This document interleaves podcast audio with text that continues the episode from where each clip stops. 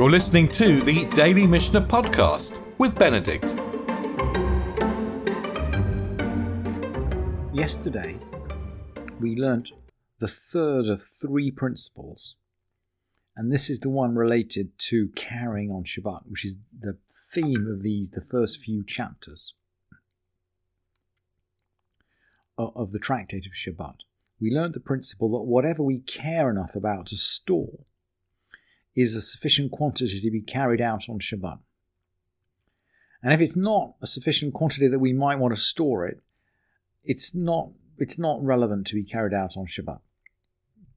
But the next few Mishnayot then go into different types of things, and it seems to contradict the general principle in the sense that these Mishnayot give specific quantities for, for specific objects. And this is not unusual, by the way.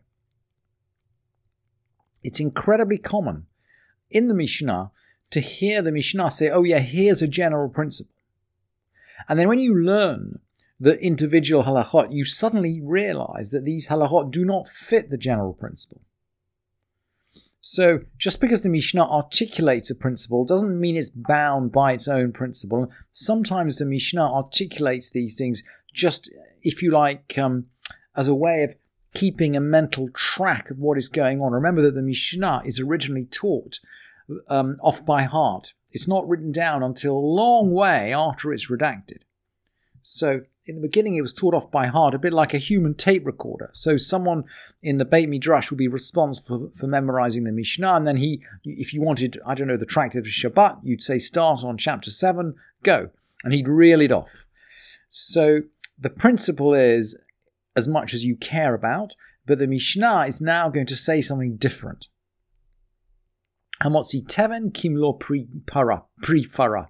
That kimlo fi para. Someone who carries out straw, a cow's mouthful. Atza kimlo fi gamal. Pea stalks, a camel's mouthful. Amir, Amir, uh, Amir is a sheaf, but here it means really ears of wheat. Kimlo fi tale, a lamb's mouthful. Herbs, a goat's mouthful. Grasses, moist leaves of garlic or moist leaves of onion, the size of a dried fig. Dry leaves, a goat's mouthful. All these are the minimal, minimal quantities to be obligated to bring a sin offering if we carry them out on Shabbat. And the Mishnah continues,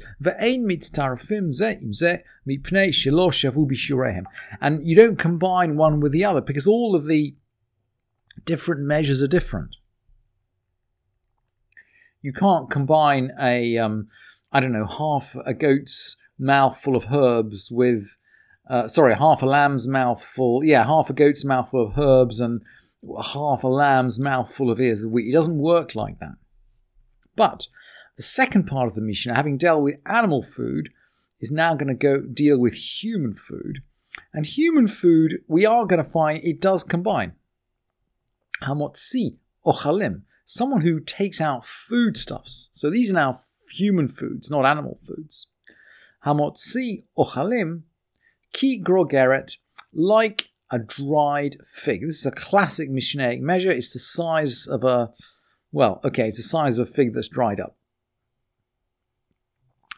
And um, umitzarfim zeim zeh. Um, hamotzi ochalim uh, Ki grogeret chayav. They are obli- obligated to bring us in offering.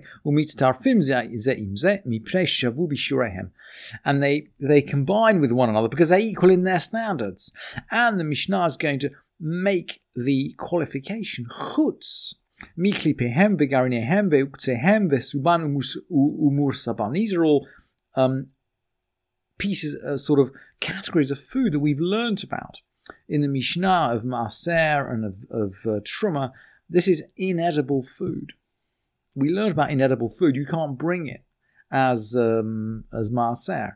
And it doesn't count towards carrying on Shabbat either. These are shells, kernels, stalks, husks, and coarse brown. Suban and and, and mursanan are, are uh, sub and mursan are different kinds of brown you get when you grind wheat, and they don't really form part of the flour.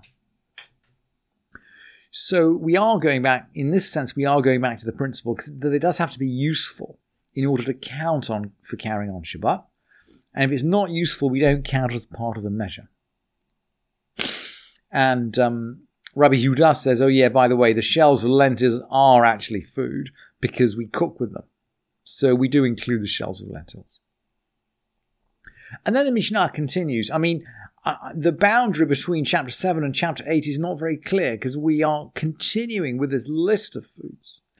Hamotzi yain kadei mazigat hakos, someone who carries out wine, enough for mixing a cup. In those days, you wouldn't drink your wine neat.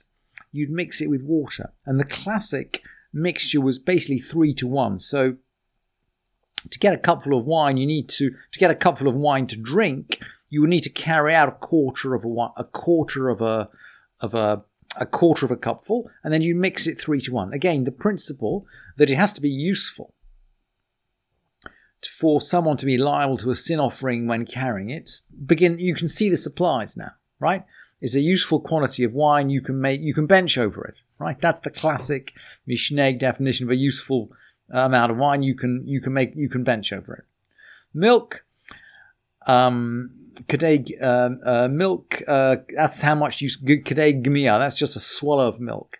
Dvash, Kadei litena ala katit, honey as much as you place on a, on, a, on a scab. It seems like they used honey as a sort of healing stuff in those days, and I guess it is sterile, so maybe that makes sense. Oil, as much as you'd require to rub on a small limb.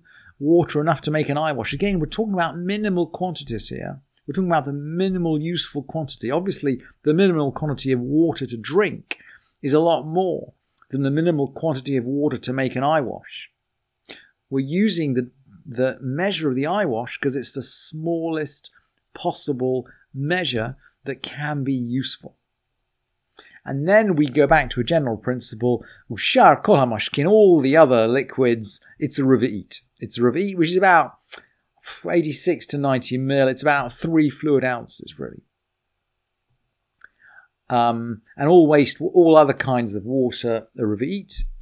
And Rabbi Shimon actually says, by the way, all of these liquids in this Mishnah, they're all a riva'it. And all these measures, by the way, are only mentioned to take care of the people um, mentioned in the general principle that we learned last that we learned in the previous weeks that we learned yesterday that if it's important enough to stow away then it's important enough to bring a sin offering on Shabbat. So Rabbi Shimon would say look um, for normal people a riva'it is the quantity but for people who keep special stores the quantities above in this Mishnah apply and then we're going to look at different kinds of things. Now we're going to break out of foods into other things. Hamotzi chevel. So what about what if you carried out rope? Well, again, the minimal quantity useful is what we're focused on. Kedei lasot ozen lakupasam. Um, as much as you need to make a handle for a basket, the word used for handle is ozen, like ear, because it sticks up a bit like an ear on the side of a basket. Um, a reed cord, gemi, a cord out of reed, כדי לעשות טלאי לנפר velichvara to make a, ha- a, hanger for a sifter or a sieve. So this is a tiny, tiny quantity of, of reed cord. Um, Rabbi Yudah says as much as you need for taking the measure of uh, midat minal lakatan, to measure a child's shoe. And again, you can see how small this is. The principle of minimal quantity still applies paper. Niar, what's the smallest thing you do with a piece of paper? Tov alav kesher mochsin, in order to write a tax collector's receipt on it. And someone who carries a tax collector's receipt is liable to bring a sin offering if he carries it on Shabbat. What if it was just paper that had been rubbed out? Niar machuk. So paper that's been written on, but it's but someone has rubbed it out. So this is basically second-hand paper.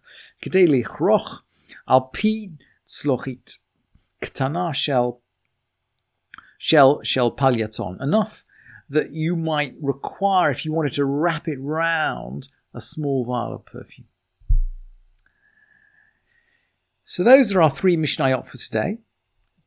Uh, next week, we'll carry on with another list of different kinds of things, which in fact will occupy the whole of the eighth chapter and quite a quantity of the ninth chapter as well. In the ninth chapter, we do a little bit of discursus, but most of the eighth chapter is composed of these quantities, and we'll carry on with those tomorrow. Thank you for listening to this edition of the Daily Mishnah Podcast with Benedict.